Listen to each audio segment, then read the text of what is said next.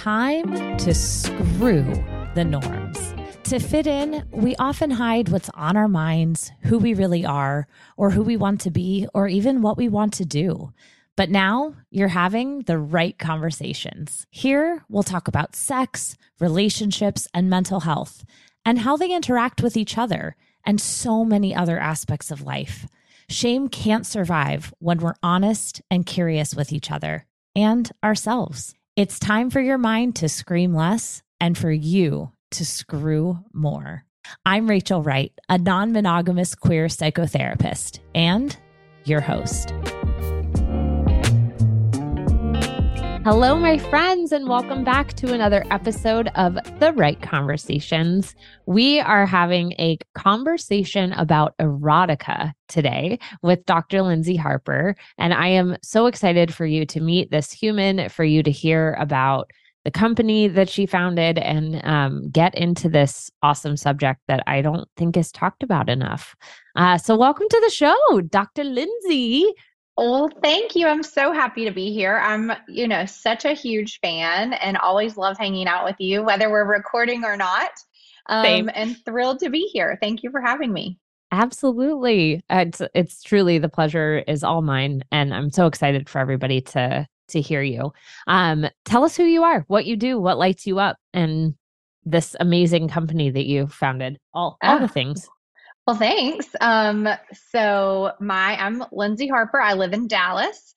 And my background is that I'm an OBGYN um, and I love women's health. I'm obsessed and just love taking care of women, love hanging out, like love talking, love getting into like the deep stuff. Um, and uh, so I always knew that I wanted to be a physician, went to medical school and then residency and really discovered my passion for OBGYN when I found out that you got to have a lifelong connection with women, which is unique for mm. many medical fields.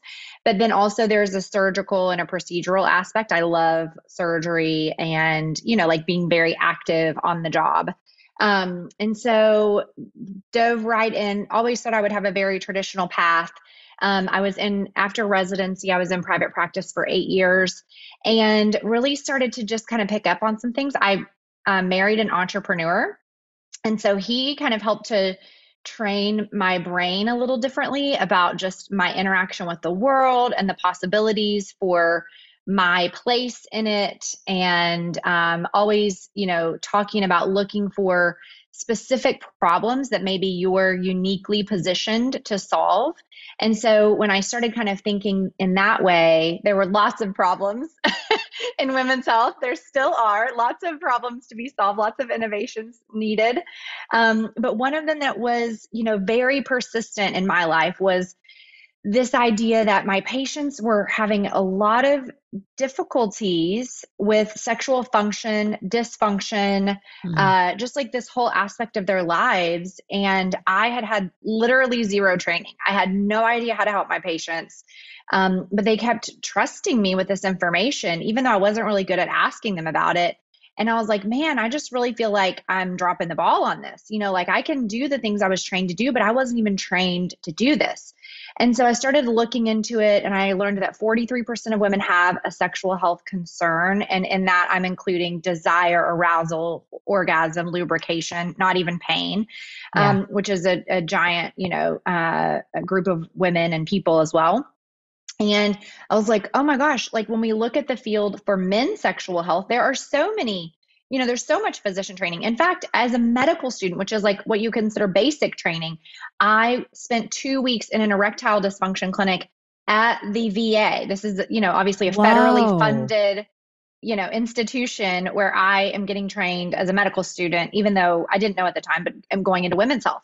So my point is is that it's part of the psyche training sort of like and and landscape for men's health but it's not that way for women's health. And that just really that when you ask what lights me up that freaking lit me up. I'm like what are we talking about? That this that men are entitled to you know erections and and pleasure and women are entitled to reproduction and you know oncology treatment? Like where are we right. in terms of our sexual health? And so that really made me mad. And so I joined and became a fellow of the International Society for the Study of Women's Sexual Health and learned that, in fact, there are lots of evidence based ways to help women with sexual problems. It's just that we don't talk about them because we as a medical community don't ever surface these issues with our patients, they then internalize that they must be the only ones with these problems, or else their OBGYN would surely know and ask right. them about what to do, right? But there's there's silence in the in the world, there's silence in the culture, there's silence in the medical community,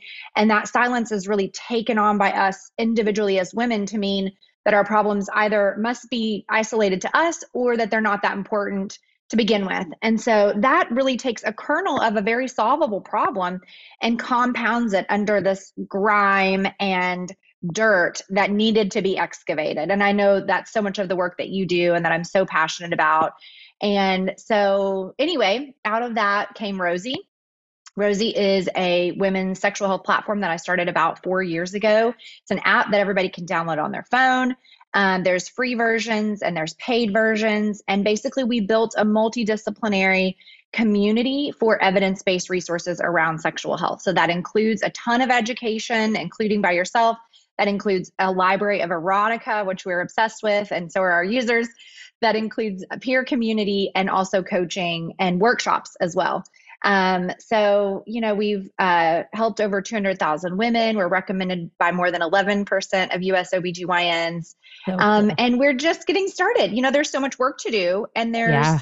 so many women that need help, so many people that need help. And uh, we're thrilled to be on this journey with all of the other advocates uh, who are hard at work, um, like you. So, ugh, it's uh, it I felt my blood start to boil when you were talking about the clinic for erectile dysfunction, and yet knowing that there is such a lack of education around vaginal functioning and dysfunctioning. Eh, eh, eh, like, as a any human in the world is really taught, like, go to your doctor, right? Like, right. that's if if there's something going on, go to your doctor, and even myself as a therapist will often send people to yeah. their OBGYN first. Like, let's make sure that all the physical stuff is ruled out before we start talking about, you know, what could be going on psychologically. And it infuriates me to continually learn over and over again that there is such a lack of education for people going into gynecology yeah. around vaginal functioning.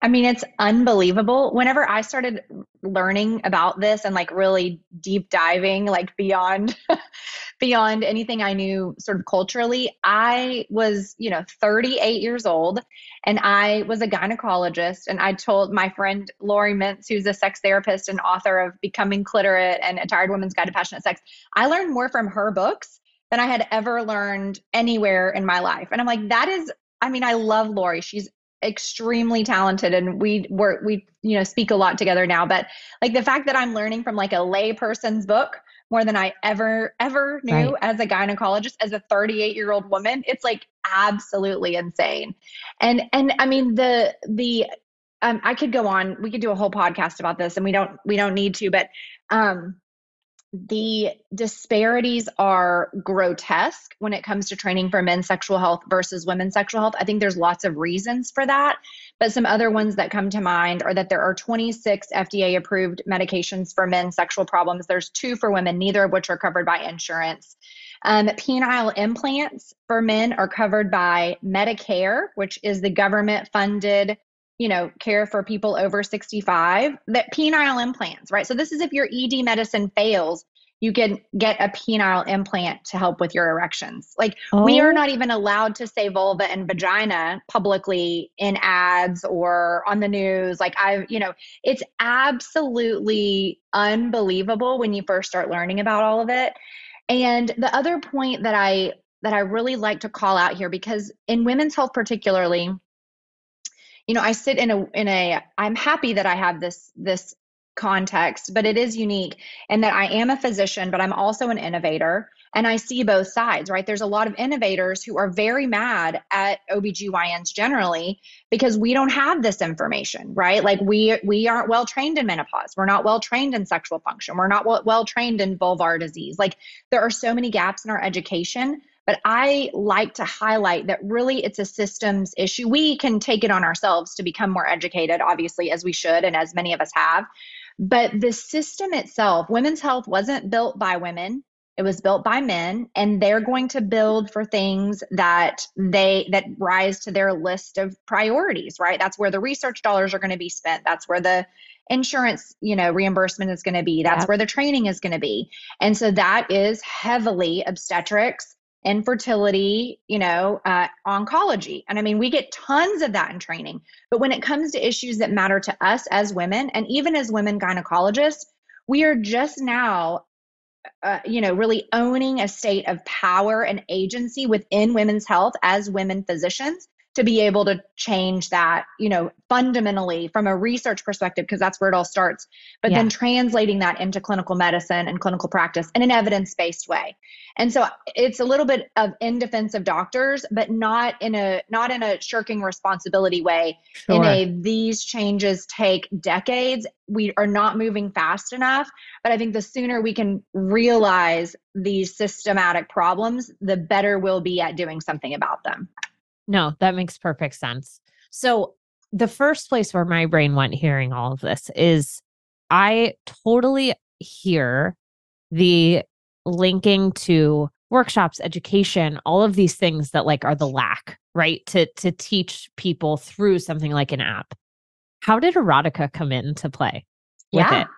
It's so crazy because I mean, I never in a thousand people are like, oh, you run an erotica platform. And I'm like, well, kind of. Um, but here's the deal like my doctor brain, whenever I'm, you know, putting something together, I'm like, oh, well, if it's evidence based and we can do it on an app, well, we're going to do it. And let me just tell you that erotica has as strong of data as really anything in women's sexual health, including pharmaceuticals.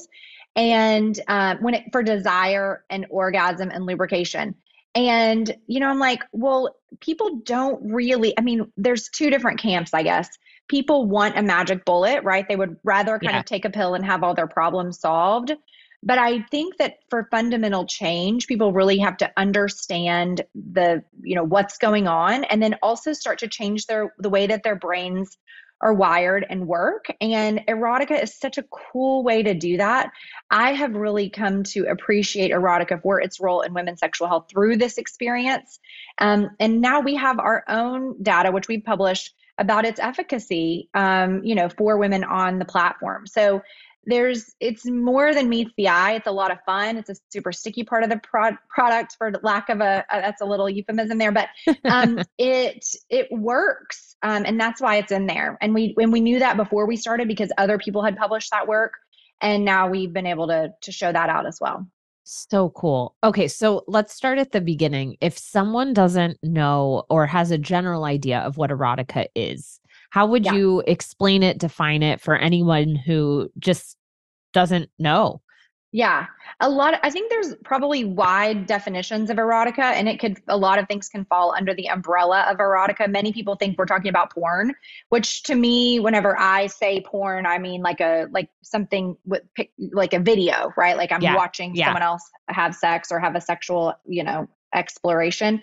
And then to me, to Rosy, what erotica means is written stories about sex. And and for us it's a very wide experience because we are passionate about really tailoring our erotica to the individual person.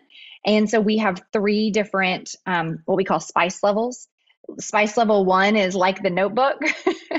We're really trying to just get sex on the brain with erotica. And some people are actually extremely uncomfortable with erotica. It makes them feel like they're cheating on their partner, makes them feel very uncomfortable mm-hmm. in their mm-hmm. skin. And but what we know is that sometimes these are the people that need help the most, right? They need to understand that there is no judgment. You're reading words. It doesn't mean anything about you or your future or your commitment to your partnership or anything like that or your self identity. It's you reading words and your body may or may not have a response. So, what we, and this actually came from like a very early day user test with a group of my patients from my office. And I had like, so it was early days of Rosy, and we had big user test. And I mean, these are these are people that took two hours out of their day to come and meet with me about my baby that I then eventually left them all for. so I'm just like eternally, eternally grateful to these yeah. women. And um, anyway, it was such a wonderful afternoon. But one of them afterwards, who I knew so well, we had had three babies together and including a loss, like we were very bonded. And she was like, I love what you're doing. I appreciate it so much. But whenever I was reading erotica, I was sick to my stomach and I felt like I was cheating on my partner. And I was like, oh, I was like, I'm so sorry. I did not anticipate that response. Like, I yeah. never would ever want to put you in that situation.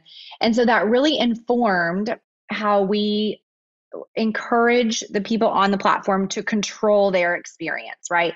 So that led to the three spice levels. That led to very clear um, communication of the different genres so that you could pick and choose according to what you were comfortable with because we're all trying to accomplish the same goal, which is your sort of sexual health, wellness, agency. And if we're coming out of the gate expecting everyone to fit into our definition of whatever that whatever we're talking about feminism or you know sexual free free like uh sexual freedom sexual exploration. That's not what we're there for. We're there to to meet women where they are and to take them on a journey that leads them to where they want to be. And so for us that means that from every aspect of the product we don't build for ourselves. We build for you know the people on the platform. And that represents a really wide array of, of women who need help. So our erotica, we've tried to build it in a way that depicts that commitment. What do you think it is about? Because I have my own theories on this, but I'm curious yeah. what your thoughts are. What do you think it is about reading erotica that creates a response of, I'm cheating on my partner? Yeah, I don't honestly, I cannot identify with that feeling. What I have heard from you know other people is that they think that any sexual thoughts or fantasies outside of their immediate relationship is a form of cheating. And so you know we've we've talked about all kinds of creative ways from a product perspective to address that and and have lots of you know cool things uh, that we're working on. But i think that we're taught that you know, if we are in a certain context, whether it's religion or monogamy or whatever the rules are, yeah, that if we sort of are blurring those lines in any way that we are doing something wrong. And I think it's it's all about the communication of you know what we should and I'm using air quotes be doing and and how we internalize that as what's okay and what's not okay. I don't think it's actually like an innate like you yeah. know, uh, yeah. like natural, if you will, like uh, feeling personally. But I mean, honestly, yeah. I'm sure we could have like a very lively debate with someone who thinks otherwise about why they think how they do. You know what I mean? And and what's totally. important for me is how our users how our users feel much more so than how I feel. Right. If you experience recurrent BV or yeast infections or struggle with vaginal symptoms like odor, discharge, pain with sex, or more, you are not alone, and you should totally test your vaginal microbiome with Evvy. Evvy has developed the world's first at home vaginal microbiome test and screens for more than 700 bacteria and fungi with a single swab, including those related to symptoms and infections. Evvy also offers free one on one vaginal health coaching and innovative prescription treatment programs developed just for you by a provider. You can order your vaginal health test today at evvy.com. That's E V V Y.com and use code Rachel10 for $10 off your first test. I love that you brought up monogamy and religion because I think that there are some things that, whether it's an overt statement of shoulds or um, an implicit kind of societal norm should, right there are conversations that aren't had because things are assumed. And that's one of the things that I love about kind of utilizing tools that I teach folks in non monogamous mm-hmm. relationships mm-hmm. to apply in monogamous relationships. Like in non monogamy, we have to have conversations around yeah. what is cheating. what are our relationship agreements? What can help us both feel safe? Like these conversations are required in order yeah. to literally function on a day to day basis.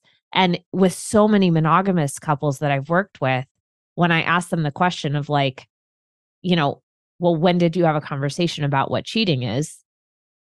The response is often like, uh, never.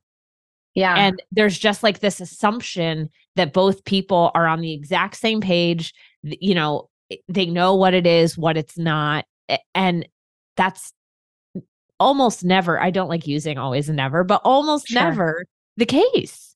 Right. And, yeah. you know, I think a lot of people internalize these messages and then make it true without right. even talking to their partner. And this norm in our culture of like, once we're in a committed monogamous relationship, our sexual self is somehow no longer. It is only us in relation to this other person. Yeah.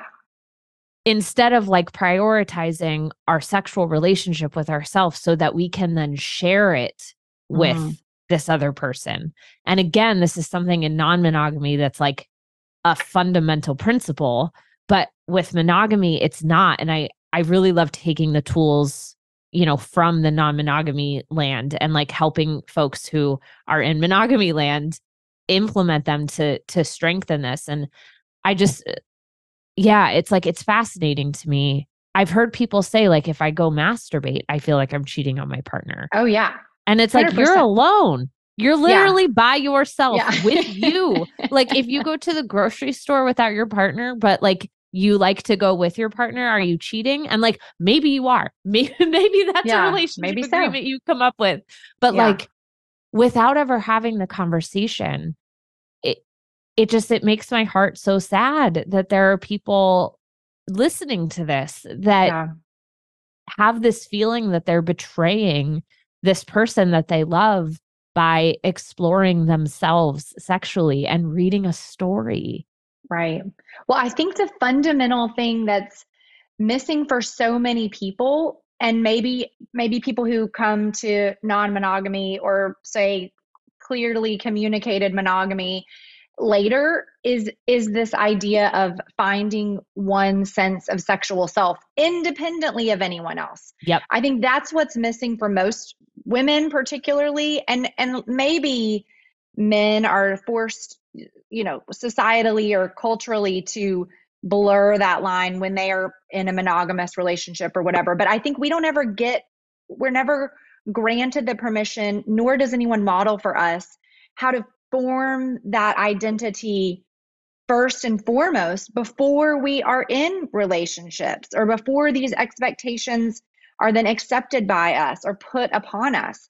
So without that individual sense of ident- of sexual identity, it's really difficult to then reclaim it at some later time when it's supposedly sort of shared only with this other partner you know? So i think you know the the more and i know that we're on completely all the same pages but the more we can do sort of earlier on to teach everyone to to talk about their bodies to understand pleasure to you know uh, talk all about and understand consent from all angles like these are the fundamental like building blocks to sort of that healthier communication and and sense of you know sexual self identity later in life that that can persist throughout these you know what what you might think if you haven't been trained to be challenging conversations. But once you once you're in your own skin and you've had this modeled for you like i know we all believe that all of this is possible for everyone.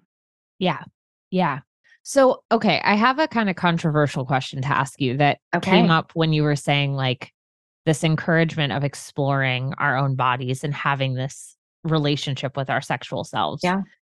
How can parents encourage their kids to explore their own bodies and yeah. have this sexual relationship with self at an age appropriate way. Totally.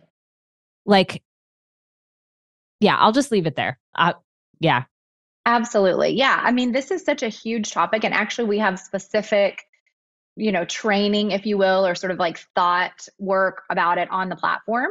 um, because it comes we have so many parents on the platform and they come to this you know sense of increased identity and and maybe self actualization and they want that for their kids right? They want right. to pass that on. They don't want to repeat maybe the mistakes that were made with them. We all know we're making mistakes as parents but we at least don't want to make the same ones that were yeah exactly us, exactly exactly. And so we talk a lot about this and i've learned so much from our community. Um, and i you know there's so many different ways to communicate. I think number one you have to really do self work on shedding your own sense of sexual shame because without that, then it's really hard to confer and have and a, a, different idea to someone that's paying attention literally to your every move. Do you know what I mean? Like they know if we're trying to shut down the conversation prematurely, if we're trying to have one, you know, conversation about sex when they are about to go through puberty, like they are reading from us exactly what we're putting out there. And if we are really uncomfortable and not not feeling up to the you know the conversation they feel that and they're not going to bring it up either and they're going to kind of go down the same path we did. Yeah so what i've learned is it's it's just like anything else. Say we're talking about physical safety in the world where you want your children to be aware but also friendly and you want to teach them about you know mitigating risk in unsafe situations like we don't have that conversation once when they're you know seven and want to go to the park we have that conversation when they're two and don't yep. you know like if someone comes and asks you to come see their puppy that's not what we're going to do today we're not telling them about like you know child molesters at age two like we're we're sharing information that's age appropriate many many many many times maybe even weekly you know and that's the yep. same exact sort of context in which like we have model. to share exactly we yeah. have to share sexual information and that doesn't mean like you know, we're talking about explicit sex all the time. It just means we're talking, we recognize sex is a part of life. And these are issues that are going to come up for you over and over and over again. Let me, as your parent, help you navigate this what may appear to be you know complicating factor but also is such a beautiful part right? And so that starts when we're little about naming our body parts correctly. And that starts when little kids because kids often masturbate. How do we talk to kids when we when we know that they're masturbating? You know there's ways to do that in a shame free sex positive way that that still provides boundaries and helps them to understand hey like that i understand that feels good. That's a normal part of being a human and i'm happy that you understand that. And let's you know go to your room when you feel like you know, touching your vulva or touching your penis or whatever. And that way we can offer them a safe place for that. They can understand societal expectations, but we're not shutting it down and telling them they're going to go blind. You know what I mean? Yeah. Like that's yeah. not, we're not separating them from their bodies. Or um, even the like, get your hand out of your pant. Like just yeah, that, like, like almost like projecting the, the, shame onto them. Onto them. And that happens all the time but we don't we do it i believe subconsciously because we have so much shame that we of were course. taught and carry right? And then as they get older obviously teaching them facts about their bodies and and reproduction and se- truly you know sex for reproduction but also sex for pleasure and how and and you know navigating relationships with sexual aspects so there's a whole i think if we think about it like we might think something else like personal physical safety in the world or making healthy nutrition and and activity choices or you know it's just like any of those things where yeah. we get a certain amount of time with our children for a very you know intense training period and what are our goals for them when we leave the house? And hopefully one of them is sort of sexual agency understanding pleasure consent and communication. And and the steps to get there are along the way but they happen very naturally if you're open to it and if you've kind of done the, uh, your own self work which is really the hardest part. Um, because once you've kind of cracked that nut I keep making like really weird references, but um, that you know that stuff comes a little. I love bit, it. it I love it more naturally. you know, it's so interesting because, and I I think back to when I was younger and there were certain books that I read at certain ages that like definitely elicited some psychological oh, yeah. and physiological responses similar to if I were to read erotica today as an adult. Yeah. And like they certainly weren't classified as like, you know, kid erotica That was right. not what was going on. But like because of where my brain was at or, you know, right. exploring certain things or having certain thoughts, it would be like a kiss, you know? Like yeah a totally. kiss in a book or, or i remember when the gossip girl series first came out. Yeah. I like i stayed up till like four in the morning under my covers reading the first book. I was like this is the hottest thing i've ever read in my life. And like totally. it was so exciting. I felt like i was you know learning so much and like it yeah yeah. So it's like that's a totally normal part right? Though it's just yes. like a, anybody's coming of age it's like you could something that was not sexual one day becomes completely sexual the next day because of the changes in your own body really from a hormonal standpoint and yeah. that's that's totally normal you know what i mean it's like that's a part of growing up that once again can be talked about in a positive normalizing way you know what i mean and if you read really any quote unquote young adult novel there's sex in all of those you know what yeah. i'm saying and so for us to to think that our kids are not i mean maybe some people don't allow their kids to read young adult novels but I, I think it's everywhere. And so the more that you can help them contextualize the better you know? Yeah. Why do you think that it's an 18 legal thing for porn and erotica and like even my instagram right? Like Sure. And. I, yeah. Yeah. Like, yeah. and th- these are educational platforms, right? Like I, we're, sure. we're not posting like, not that there's anything wrong with posting anything explicit or salacious, but like we're, we're not posting that stuff. Right. And yet we still have to have, for legal reasons, this like setting on the back end of you must be 18 to view this profile. Why yeah. do why do you think that is? I mean, I think it's kind of human nature to want to, especially from a like a large scale perspective, to try to make things clean and put a box, right? And I think yeah. that for many people, 18, for whatever reason anyone ever decided that was, um, is like, all right, well, you're on your own, kid, you know, yeah. and it's like, okay, read whatever you want. The world of porn, yeah, it's like yeah, okay. And so I think that it's honestly, it's just probably like a clean legal way to do things. I don't think it, there's really a lot of, uh, you know, psychology thought work put into that. Um, I think it's more just like CYA and also what's a better what's a better way to do it from a legal perspective. I don't think anyone knows or yeah. has probably put a lot of thought into it to be honest with you. I wish we did. I like you know, often people will talk about like, oh, you can sign yourself up to go serve in the military, but you can't yeah. have a beer. Right. And like yeah. that comparison is made all the time. And I'm just thinking about like, you can't have a beer, but you can read erotica. Like, what are these arbitrary? You can't gamble. Yeah, they're so arbitrary, but only and in usually, some places.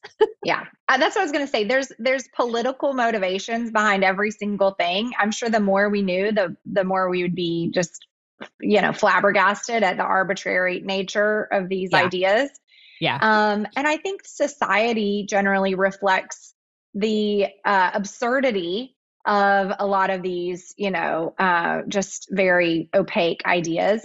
For example, like, I mean, there's plenty, obviously, plenty of people who drink before they're 21. Right. plenty of people who are, you know, engaging with erotica and porn before they're 18, whatever. I think it's just, I think it's to try to make things clean. But yeah, from your, per- from like, to make your point, I don't think there's, I think there's way more politics and a, and a lot less thought. I mean, per the usual. right. You know, right. unfortunately. Yeah.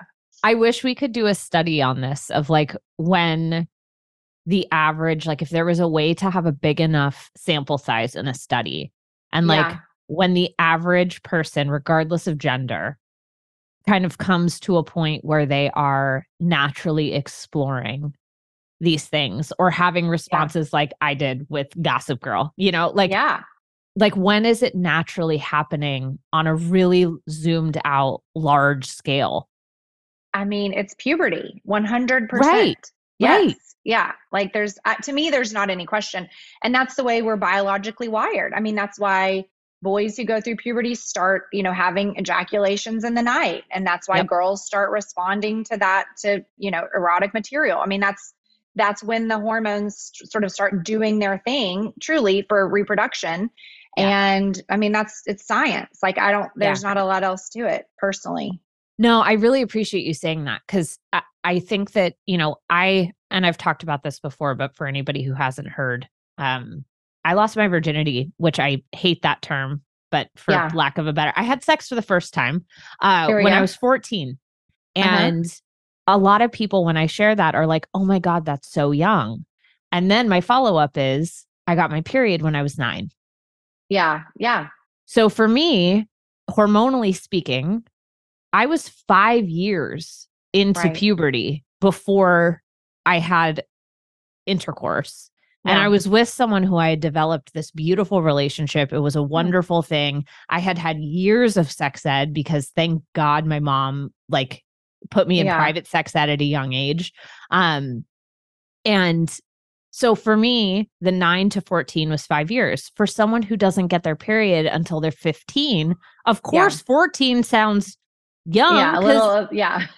so like I, I yeah. think it's just so important to like zoom out and remember that we're all wired differently and hormonally and all of these things and that there isn't just one age like we can't put a number like you said it's it's puberty and that happens for yeah. different people at different times at different times i mean it's like having a baby it's like i don't i don't i mean and, and people and and we as women even like to you know uh put a lot of sort of judgments on on different things but i think you're exactly right. There's not a one time that's right for everyone. I think that's what's you know beautiful about humanness humanity right mm. is that we're all on an on an individual journey but yet we can still find so much connection during that individual journey and yep. on that individual individual journey. And i think what's important is where you know uh, what was that how was that experience for you? And you shared that it was a, a, a beautiful thing. So that's what matters not not yeah. some sort of other other piece of data.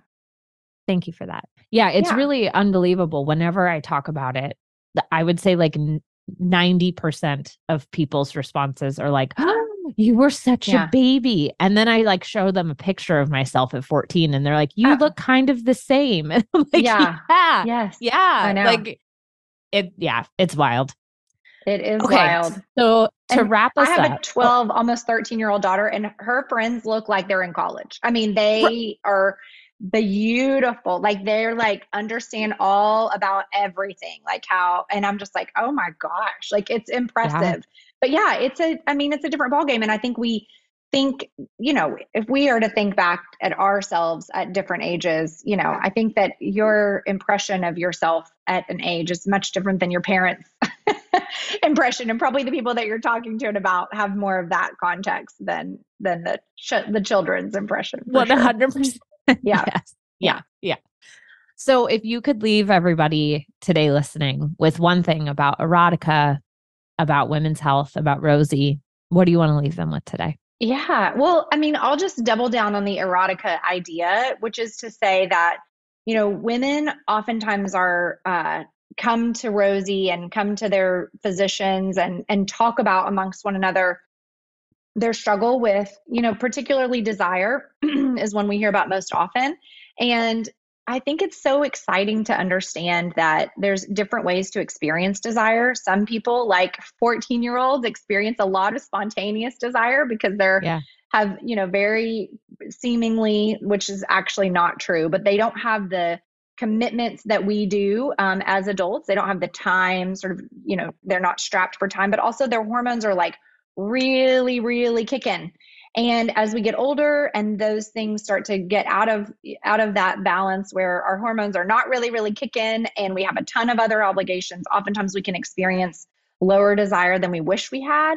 And i think it's really exciting to understand that you can use erotica as a tool to kickstart responsive desire where if you want to be experiencing sex more often with yourself or with a partner or partners you can use erotica as a tool to accomplish that and that's just so freeing because there's no side effects. Yeah. it's very inexpensive yeah. um, and it allows you to kind of explore other sexual ideas and options that maybe in real life you know aren't aren't part of your sexual menu. So i think it's uh, something that you know a tool that everyone should should know about and feel free to explore um, for for their own sexual health. Oh i love it. And for anyone listening, we will put a link to Rosy so you can download the app and check it out.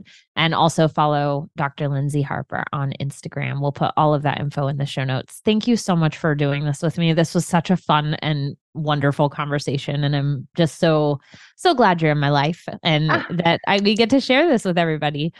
I know. Well, thank you so much for having me. Like I said, always enjoy our time together. And I just uh, am so appreciative of all the work that you're doing and how you've also helped us um, at, on the on the Rosy platform as well. So thank you so much, Rachel. Thank you. Right back at you. That's all for today, you sexy folks. What questions came to mind as you were listening? Continue the conversation with me over on Instagram at the Wright underscore Rachel. And don't forget, please leave a rating and a review so that we can continue erasing shame and stigma together.